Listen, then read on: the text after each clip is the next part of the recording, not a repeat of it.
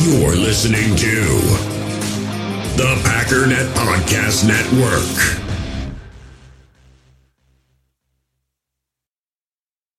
We all have smartphones, and we all know they're pretty amazing, but they also can be amazingly distracting, especially when we're around other people. So, US Cellular wants us to reset our relationship with our phones by putting down our phones for five. That's right, a company that sells phones wants us to put down our phones. And to see what we find, learn more at uscellular.com forward slash built for us.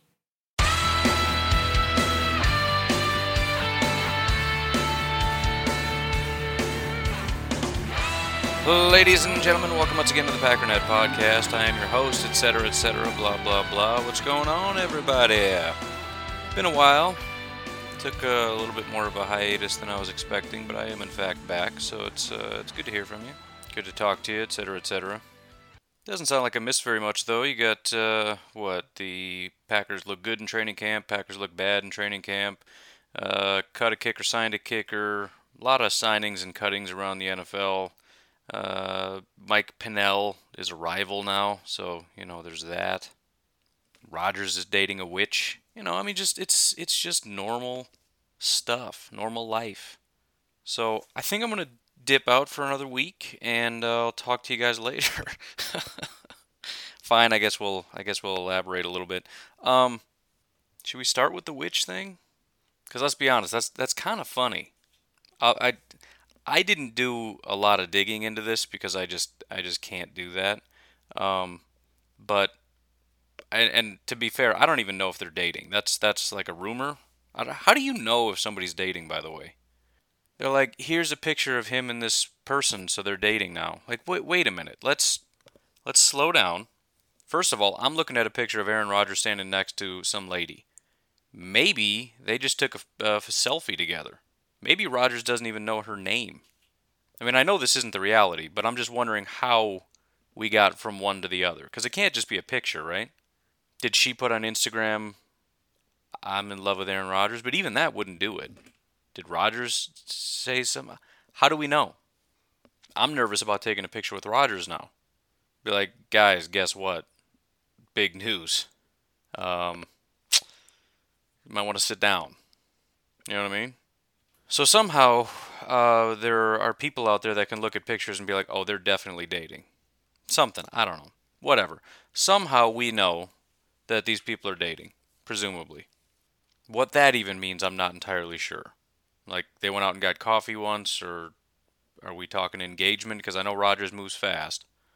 Here, here's the bottom line, though. Let's let's just let's just cut to the end, because I know um, at least half the audience is like, I'm turning this garbage off. I don't care about relationships. Here, let, let's just be real honest about this. This is, um, what, what do we know about Tom Brady? Rodgers has done everything right. Rodgers has worked hard.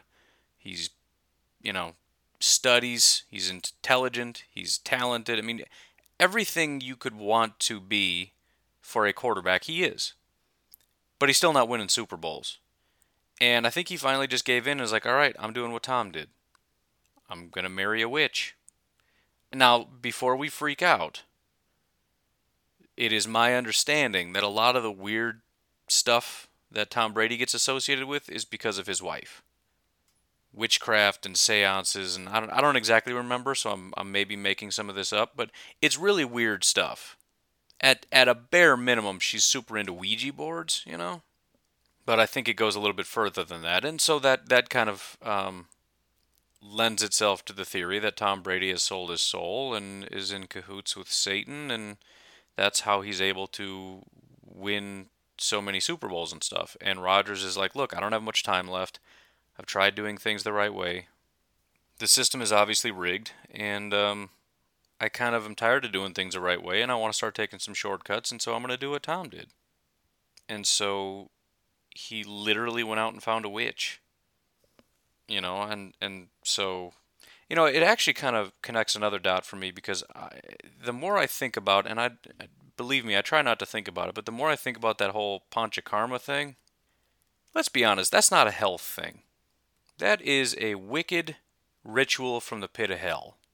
Maybe it's like an initiation ritual or something, you know, like you have to do something horrible And so that was just sort of um, the first step, and now he is betrothed to um, Blu of the Earth, which is, I believe, the name she goes by. Um, and honestly, as a Packer fan, I, I, I don't care as long as the the whole thing works. You know, I'll let Aaron Rodgers figure that out. He's the expert, you know, and he's friends with Tom, and they, you know, and that's why he's spending so much time with Tom Brady. Now it see uh, golf tournaments and everything else. That guy has been practicing golf more than football because he wants to get in with Tom because he wants to be like, dude, listen, just there's got to be another witch out there somewhere, right? Like you don't have the only one. Is anyone tracking with me right now, or am I all by myself? Because this, as stupid as it sounds, it uh, kind of makes perfect sense. You know what I mean? But again, also, maybe maybe they just took a picture together. I'm not really sure. I'm not sure what I'm hoping for, either. You know, like the part of me that cares about Aaron Rodgers as a human wants to cry out to him and say, please, please don't do this. But the selfish part of me is like, dude, you need to put a ring on that or something. You know what I mean? So I don't know. You ever see The Devil's Advocate? Anyways, um, what else is going on? Uh, Jake Kumerow was released or cut or whatever the terminology is, and so obviously Packer fans are um, excited about that prospect. We're kind of in a weird spot right now where I can simultaneously look at it and say that's really stupid. We don't need Kumerow, and also yeah maybe. I mean, dude could technically come over here and be number two, maybe. I don't know. I mean, he's more experienced. He's well rounded. He has, uh, you know, a relationship with Rodgers. I don't think it's impossible. I mean, I wouldn't guess he's number two, but maybe it's a competition. I mean, that that probably would be my answer if I was GM and if GM of the Packers and somebody came up to me and asked me what to do about that. I'd be like, that is the dumbest thing ever. But yeah, I guess sign him, sign him, and then resign because you're an idiot for suggesting that to me. Probably probably go something like that. Uh, Lazard is back, which I guess was expected, but it's one of those kind of hold your breath thing. It, it's it's the same thing it always. Especially this happens a lot in the off season, when there's nothing to do but either get excited or panic or, or get angry or whatever, overreact. Again, it's it's stupid, and you look at it and you're like, meh, that's dumb. And then as it goes along, it's like, is it dumb? And then you start convincing yourself that it's maybe not dumb, and you think about all the other times that people you thought were just hanging out, and then turns out they actually were not just hanging out and we're going to leave. And then when they come back, it's like, yeah, why was I so stupid? Like we knew this was going to happen. Why why why am I such an idiot and I fall into that every time? So you see that news and it's like, yeah, I guess we knew that even though part of us, part of myself at least was like, yeah, I don't I don't know, dude. He might be holding out for more and then if we can't pay him, we're going to let him go and that's going to be horrible. Or we're going to pay him 10 million dollars a year. That's also horrible. But it's off-season non-news big news. That's the clearest I can make it and that's that's pretty much everything on this list. everything that happens in the off season, it's either big news or non-news big news, which is nothing that we convince ourselves might be something. There's also a lot of, um, and I hesitate to call it non-news big news because obviously we don't have this resolved. So at this point, it just feels like big news. But a lot of, um, a lot of thoughts over comments. Uh, one of the big ones is about David Bakhtiari, and again, I'm I'm I'm torn because I I don't want to make a big deal out of it, but I am nervous. But I know if I tell you I'm nervous, and he starts and suits up week one, it's kind of one of those you bunch of idiots. He was always going to play week one. Why were you panicked? And it's like I don't know, dude, because I'm an idiot, I guess. But at the end of the day, it's really not stupid because the whole point of what we're talking about right now, as far as comments, is that Matt LaFleur is telling us he doesn't know. He doesn't know. And so the comments uh, you know, from Matt LaFleur about David Bakhtiari is time will tell. We fully anticipate him being ready to go, but you know, we did last year as well. I think time will tell. We feel good about the work he's put in and where he's at. So the bottom line is, unless they're just flat out lying, but they're not going to lie in a negative sense. If he's full go, they're just going to be like, yeah, 100%, he's ready to go. He's not saying that. So it's either things are bad and they're not telling us, or it's exactly what they're telling us, which is we don't know. We have really no way of knowing because basically his knee is perfect, but we don't know until we put some stress on it how it's going to react. And we don't want to put strain on it now because we want to wait as long as possible. So, again, non news, big news, but probably more toward just big news, big news. Not, not necessarily because we know anything is bad, but just because it's significant when the head coach is even saying, we don't know. In other words, is there a possibility that this dude's knee is just jacked up to the point where um, he just can't do it? Because again, if, if you're talking about a year, year and a half, two years of rest, granted he's he's putting some strain on it, but minimal in terms of like actual gameplay and that type of stuff, actual practice, like digging your feet into the turf and pushing back on a 300 pound man, that type of strain on your knee not just ladder drills, that's a different thing altogether. And um, if if it's been, let's call it a full year, year and a half, and you just can't do it, I, I, I mean, is there a situation where it's like, yeah, probably in like three years, you know, or or two full years? I I don't know. So it's it's gonna be um, it's just to be a hold your breath thing, and hopefully it's it's a news non-news thing where he goes out and plays, and then everybody just shrugs like, yeah, I don't know what you guys are freaking out about. We told you we were happy with where he's at and everything. It's like, fine, you know what? Fine, go ahead and lie to me. But again, at the same time, we don't need to take this as a negative, right? It's it's not automatically because he's not saying that he's good to go. We should assume he's not good to go. That's not necessarily true. They made a plan just to be ultra extra massively conservative to not allow him to put too much strain on his knee and they're not going to know how he's doing until they put strain on his knee so he's really ultimately just being honest and saying I, I don't know we have no reason to believe he won't be okay. Everything seems fine. His knee seems strong. Doctors say he's doing fine. But i can't tell you the answer because i don't 100% know. I know i don't need to elaborate but you know that i have to. So I'm going to give this example because this is just this is just what it's what I do, man. All right, it's it's either why you're here or it's why you're never going to listen again. I, I I can't stop. If you go out and buy a lottery ticket and they're going to read the numbers tomorrow and somebody asks you, "Did you win?" The answer is the only honest answer is um I don't think so, but I don't know yet. It's kind of the opposite of what we're dealing with Rodgers, but it's it's a it's inversely parallel. That makes absolutely no sense, but you get what I'm saying, maybe, possibly. Not inverse, but like mirror image. Point is, you can be, I mean, literally mathematically what? 99.9999999% sure that you didn't win the lottery? Probably some extra nines belong in there. But you don't 100% know yet. You got to find out that you lost tomorrow. With, of course, this very, very small, thin chance that you won. And additionally, parallel, there's going to be some butterflies. There's going to be that excitement until they read that first number and you're already out of it. Right? But there's still going to be that what if. And that's kind of what we're at with Bakhtiari right now. I'm sure it's not, you know, 99.9999999% sure, but we're still fairly sure. I think the only real question, because I think everything I've said so far is dead on, the only question is what is the percentage? And I don't think Matt LaFleur is going to give us that number. Are they 99.9%? Are they 90%? Are they 50 50? That's the question. And again, I don't think we necessarily get an answer on that. Somebody could try. Maybe somebody already has and I missed it. I don't know. It might be worthwhile to just be like, hey, look, just level with me. Like, give, give me a percentage that he's playing week one, good to go, going to make it all season, no damage whatsoever. I'm not talking about new injury. I'm talking about re injury. I'm talking about not being fully healed. What what what, what are we thinking? He plays week one and is out week two because of his knee ballooning up.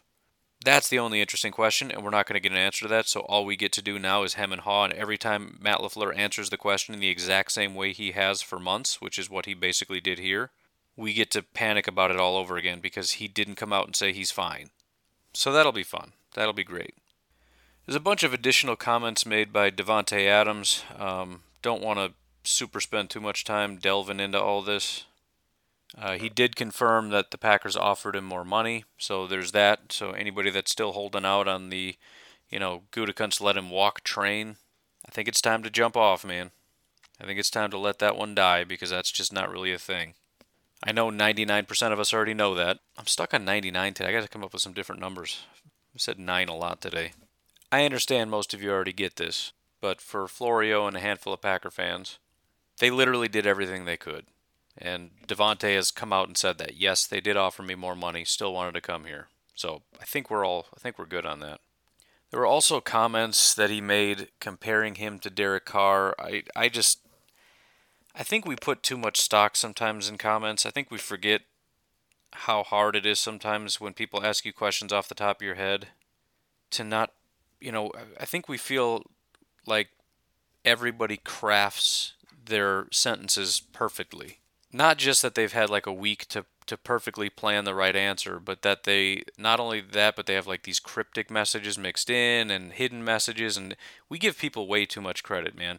They're standing at a podium, somebody hits them with a question, they're like, "Yeah, you know this," and I'm guessing a lot of the time they're as they're answering it, shortly after they answer it, maybe the next day, I don't know, they're they're sitting there thinking, "What the heck did I say that for? It's not really what I meant," and then things just spiral out of control. He compared Aaron Rodgers to Derek Carr and said that there are similar. Of course, there's similarities. They're both in the top. Again with the percentages, but nine the 90s again. How about this? We'll do the other the other way. They're, they're in the top. Not even one percent of all quarterbacks. Top 0.0001 percent of quarterbacks. Of course, they're similar, right? And so it's it's when you look at it from that standpoint, and then you figure, okay, he didn't exactly mean that. He was more specific. Okay, but how much more specific? Then you add in layers of he's supporting his quarterback, he's supporting his friend, so maybe he's being a little bit fast and loose. Maybe he does think a little higher of Der- uh, of Carr than he should. But you just blend all this together, and it's like it's just it's just words, man. Derek Carr's a good quarterback. He's not Aaron Rodgers. Everybody on the planet Earth knows that. I'm assuming Davante knows that. And again, similarities can mean anything. You know, they have a lot of similarities. Of course they do. Derek Carr has incredible arm strength. So does Aaron Rodgers. Cool. They're both experienced veteran quarterbacks that have had great years and done great things, etc., etc. So, I mean, if, if you really wanted to push the issue, I mean, somebody could.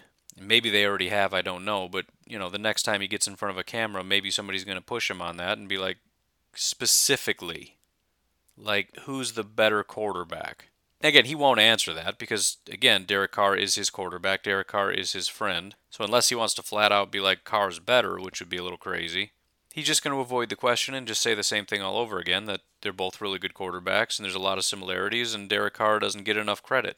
Which, again, I think is part of the equation. Everybody knows Aaron Rodgers. Everybody knows how great he is. The problem is Davante's been hearing for ever since he left how he's getting this big downgrade big downgrade from Rodgers to Carr, Rodgers to Carr, Rodgers to Carr. It's this big fall off. And so he's coming out and he's like, no, sorry, he's he, he's just going to stick up for his guy. That's it. Try to put those comments to bed. It's not going to, but that's that's his goal. You guys think it's a big drop off? It's not. Sorry. Great quarterback, still going to crush it out here. Don't worry about it. But people have been getting spun up about the comments. Who cares? The one comment I did find kind of interesting, um, and it, you know, Davante just kind of bore his soul a little bit. Maybe it's just one of those I got my last big contract, I don't have to care anymore kind of things. Um, but the interesting comment, and I'll just read it here, it says, I got aspirations of doing really, really big things and being remembered. And I just wasn't really at a point in my career that I was willing to sacrifice Aaron not being there after a year or two. So that's kind of an interesting dynamic that I guess I didn't really fully think of. I know it had brought up been brought up in the past, but it also kind of puts a more positive spin on all this. Whereas we want to either blame Gutekunst or blame Rodgers or blame the culture or whatever that, that he felt so needed to get out of here, or just kind of take the tact that I did that, you know, it's just that they're such good friends and he's a Raiders fan and that's really all we need to worry about. But there is another dynamic to this. And it isn't about anybody being a bad person. It isn't about a bad culture or anything like that. It's about Davante doing what's best for him, and it's just another layer to that. Yes, Carr is a good friend. Yes, he's a Raiders fan and all that, but also, again, there are some kind of selfish desires there, which is fine. I'm just I'm just saying that for those of us, myself included, who are kind of nervous about that aspect, the fact that he left, the fact that he wants to be gone, You can look at it and say it's not because of a fatal flaw in Green Bay. Now, another way you could, if you really wanted to put a negative spin on this, is to say that um, basically he's played with Jordan Love and realizes there's nothing there. That would be the one negative spin you could put on that. But again, it doesn't have to be that way. He went over there and was given assurances that Derek Carr was going to be getting a new big flashy extension, so he'll be there for the long haul, and Davante can continue his career, racking up stats. You know, it is maybe a little bit surprising that he didn't try to go somewhere else. I mean, just based on the quote, I've got aspirations of doing really, really big things and being remembered. Now, you know, again, maybe he does believe in Carr, or maybe that's only half the equation. The other half is just wanting to be out with Carr and all that. But I feel like you could probably go somewhere else and get a bunch more stats. You know, I don't know if Denver would be willing to take you, but having Russell Wilson as your quarterback would be huge. The Chiefs, you know, with the whole Tyreek situation, maybe they didn't he didn't realize that they were going to be on the market because they didn't know about the Tyreek situation. I don't know. But, you know, there are other really really top tier quarterbacks out there that maybe would be willing to bring in Davante. And I don't mean any disrespect to Carr, he's fine. But if, if your ultimate goal is being, you know, Jerry Rice tier or whatever, you need to be able to leave Green Bay and go out and dominate somewhere. And I don't know that the Raiders are the best environment for that. But whatever, again, just some additional insight that I thought was kind of interesting and just just uh, the honesty of it was appreciated. You know, Rodgers doesn't seem to be committed. He doesn't really want to be here much longer. I plan on being in the league a long time. I want to have a partner in crime, somebody I can grow with and learn with that's going to be around for a while. So now's my time to dip, and I'm going to do it. Fair enough. Anyways, why don't we go ahead and take a break here? A couple other things I wanted to touch on uh, that we can get caught up on. And uh, we will call it a day. So we'll take a quick break. We'll be right back. In the hobby, it's not easy being a fan of ripping packs or repacks. We get all hyped up thinking we're going to get some high value Jordan Love card, but with zero transparency on available cards and hit rates, it's all just a shot in the dark. Until now, introducing slab packs from arenaclub.com, the only repack that provides real value, a complete view on all possible cards, and clear hit rates for each one. Now, when I buy slab packs on Arena Club, it finally feels like I know what I'm getting. And honestly, the best thing for me and my son is the fact that we're kind of novices into this. When I walk into a card shop with my son and a card says it costs $40, kind of just taking his word for it that that's a good value. So I appreciate the transparency on grading, as well as just getting excited about seeing what you could potentially get. Right now, you can get 10% off your first purchase by going to arenaclub.com slash packdaddy. Wow, that's crazy offer. 10% off a $400 slab pack. That's 40 bucks right there. Anyways, that's arenaclub.com slash packdaddy for 10% off your first purchase. We all have smartphones, and we all know they're pretty amazing, but they also can be amazingly distracting, especially when we're around other people. So US Cellular wants us to reset our relationship with our phones by putting down our phones for five. That's right, a company that sells phones wants us to put down our phones. And to see what we find, learn more at uscellular.com forward slash built for us. All right, continuing on with the comments, comments, comments. Aaron Rodgers um, making some comments about the wide receiver room that were kind of given a positive spin, but I kind of thought was. Um, I don't know. It's it's one of those things where it's like that, that makes perfect sense. I just wish you didn't say it. you know. I'm going to do something I don't think I've ever done before. I'm going to read this quote. There's two sentences, but I'm going to read it in reverse. I'm going to read the second sentence of that Aaron Rodgers said first, and the uh, first sentence second. The second sentence in his quote was, We have some production, we have a lot of potential. Now, if you just look at that, that's a fine quote. It's a, it's a great quote. Right? We've got some guys that have put in work, but we've also got a ton of potential. Right? You can take that and spin that up to mean all kinds of positive things. Here's the first sentence, though I like production over potential.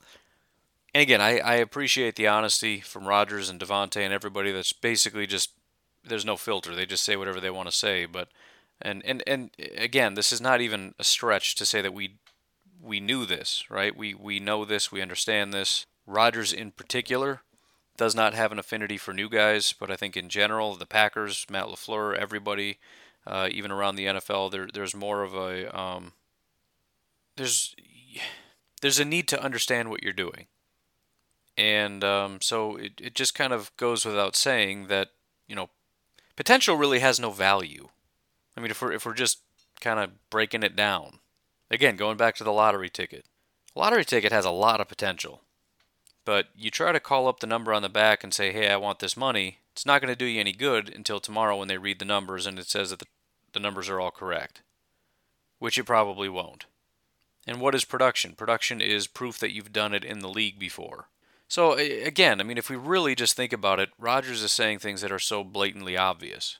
But also, there's just this feeling of, especially the fact that he's just coming out and saying it, there's this feeling, at least to me, that Rodgers is looking at the wide receiver room and he sees Lazard, he sees Randall Cobb, and he doesn't really see anybody else. He's going to work with the young guys. He's going to do what he has to do to get them up to speed, and he'll he'll begrudgingly utilize them on the field when necessary. But I just think he's he's really going to have a hard time coming around to any any plan, any scheme, any design that is heavily weighted toward let's get the young guys to the forefront. And so the next thing I wanted to mention was sort of this offensive and defensive rookie of the year type stuff, and um, you know the potential of that. But I think offensively, if if you had to pick between Christian Watson on offense or or whoever it is you think it might be, Doubs or whatever, or say Devonte Wyatt or Quay Walker, you might be safer going on defense. Just because there isn't a guy at the helm that controls everything, that is flat out telling you that he's just not interested in working with guys that don't know what they're doing. Again, he's going to have to, right? That's that's not a question. He's going to have to. But he's clearly not going to like it very much. And that part of it just kind of makes me nervous. He's going to want to throw to Randall, he's going to want to throw to Lazard. Maybe the the tight ends, Winfree, the running backs, anybody. Anybody that's been here that's done it, that's caught passes from him in the past, understands the playbook. And we'll see. Time will tell. But again, it just it's just, it's just because of comments like these that would just make me not super optimistic about, especially early and often. Now, obviously, let's just use Christian Watson as the example. He can change that pretty quickly. Even if Aaron Rodgers is slow to come around to him, if he's always in the right spot, he's making plays, he's reliable, he understands the plays, the playbook, um, he's in the right spot at the right time, catching all the passes that come his way, then we're off to the races. But um, I do see that growth being stunted. You know, whereas you know you look at Cincinnati and Ja'Marr Chase. I mean, there's already a relationship there. Joe Burrow doesn't have a relationship with anyone. He's not worried about production over potential. I mean, he might be wanting to lean on veterans and all that kind of stuff, but he's a young guy himself, and he doesn't know anybody better than Ja'Marr. So yeah, he's going to force feed Ja'Marr. Plus, he's the best wide receiver on the team, so who cares? Let's make it happen. But the Packers are just different. Rodgers is different. LaFleur is different. They're looking at this team. They're looking at this ball of potential in Christian Watson, and then they look at Lazard and they go, mm, I prefer Lazard. And again, it's not a big deal. And I wouldn't even say it's necessarily a put down to the wide receivers, although I'm sure it doesn't make them super happy, but I think that's just the culture there in general. I don't think he's saying anything he wouldn't say to their face. Just this understanding that, look, don't think you're coming in here and just taking over because you're an early draft pick or because we're light at wide receiver you are so far out of my mind right now. It's not even you're you're not even a thought. And it's going to take a lot of work for you to get up to the point where I'm even thinking about looking your direction or or allowing you on the field for that matter.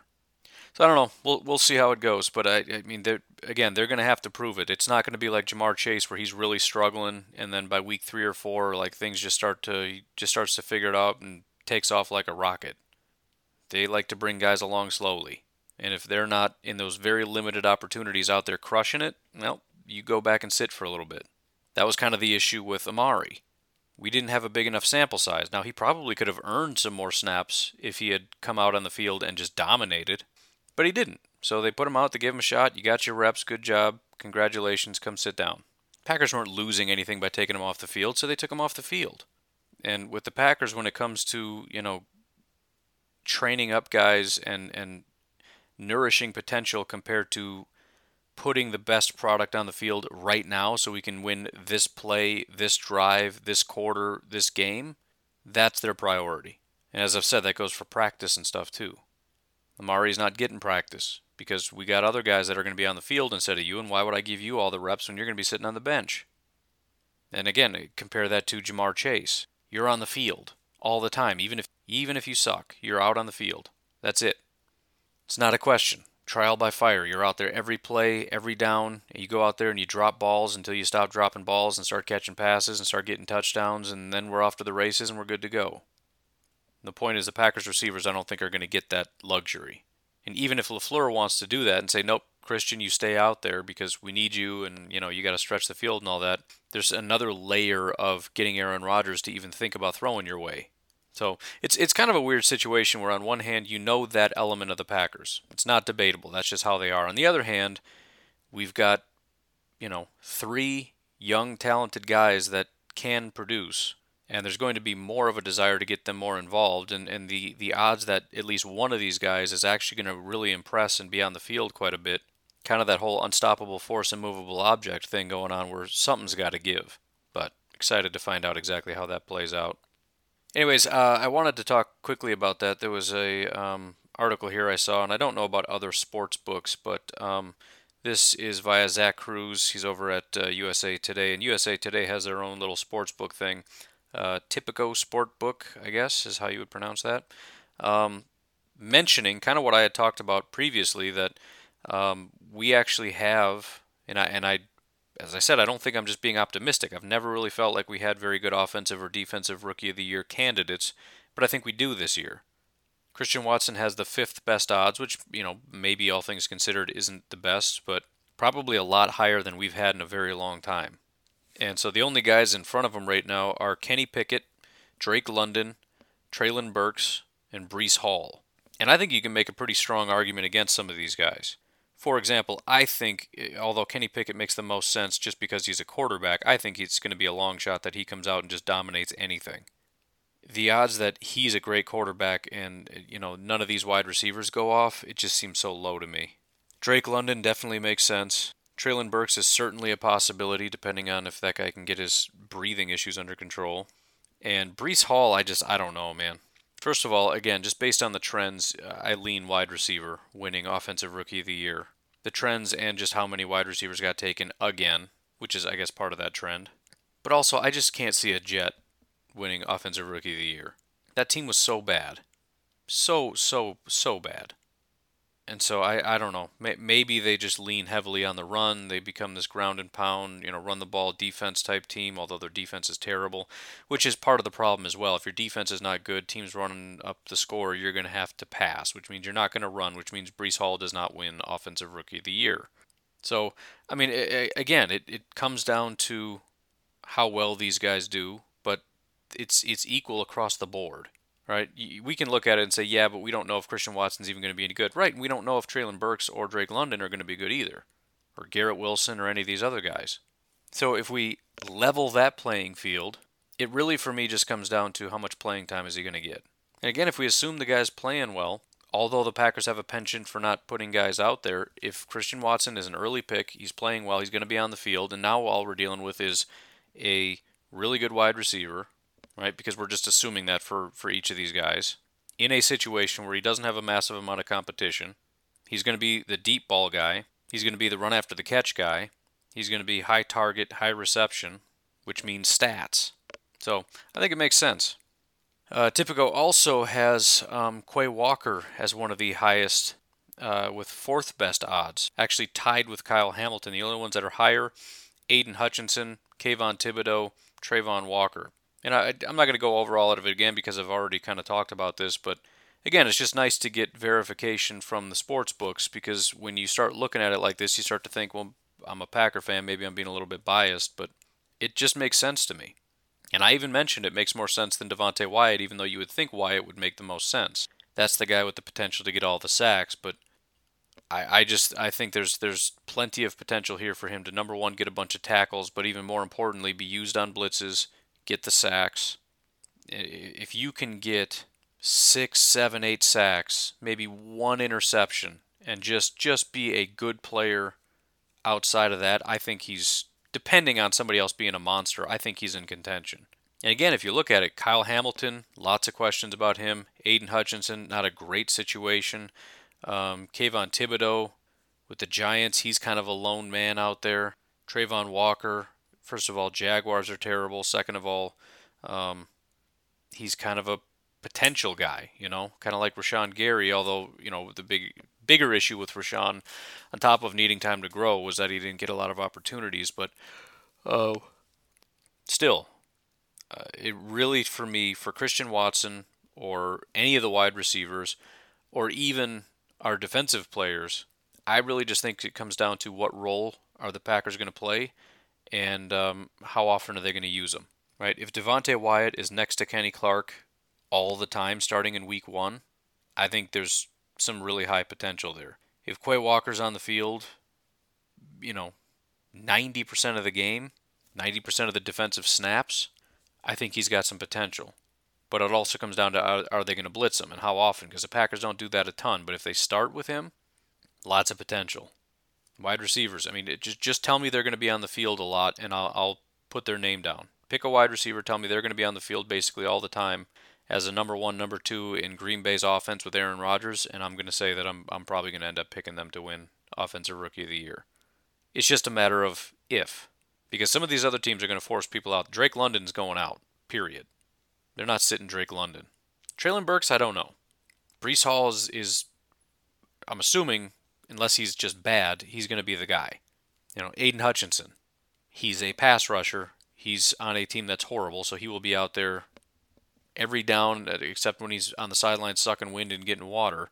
And his only job is to get sacks. So it's not a matter of, well, are they going to use him in that way? Yes, that's the only thing he'll be doing tackling running backs and getting sacks. Anyways, there's a couple other little things here. Um, I think I'm going to keep it a little bit short today. Nothing overly exciting going on. I'll save a few more of these for tomorrow. Um, Devin Funchess is a Lion, also a tight end now, so that's that's a thing. But um, I do have to get going. You folks have yourselves a fantastic Friday. I will talk to you tomorrow. Have a good one. Bye bye.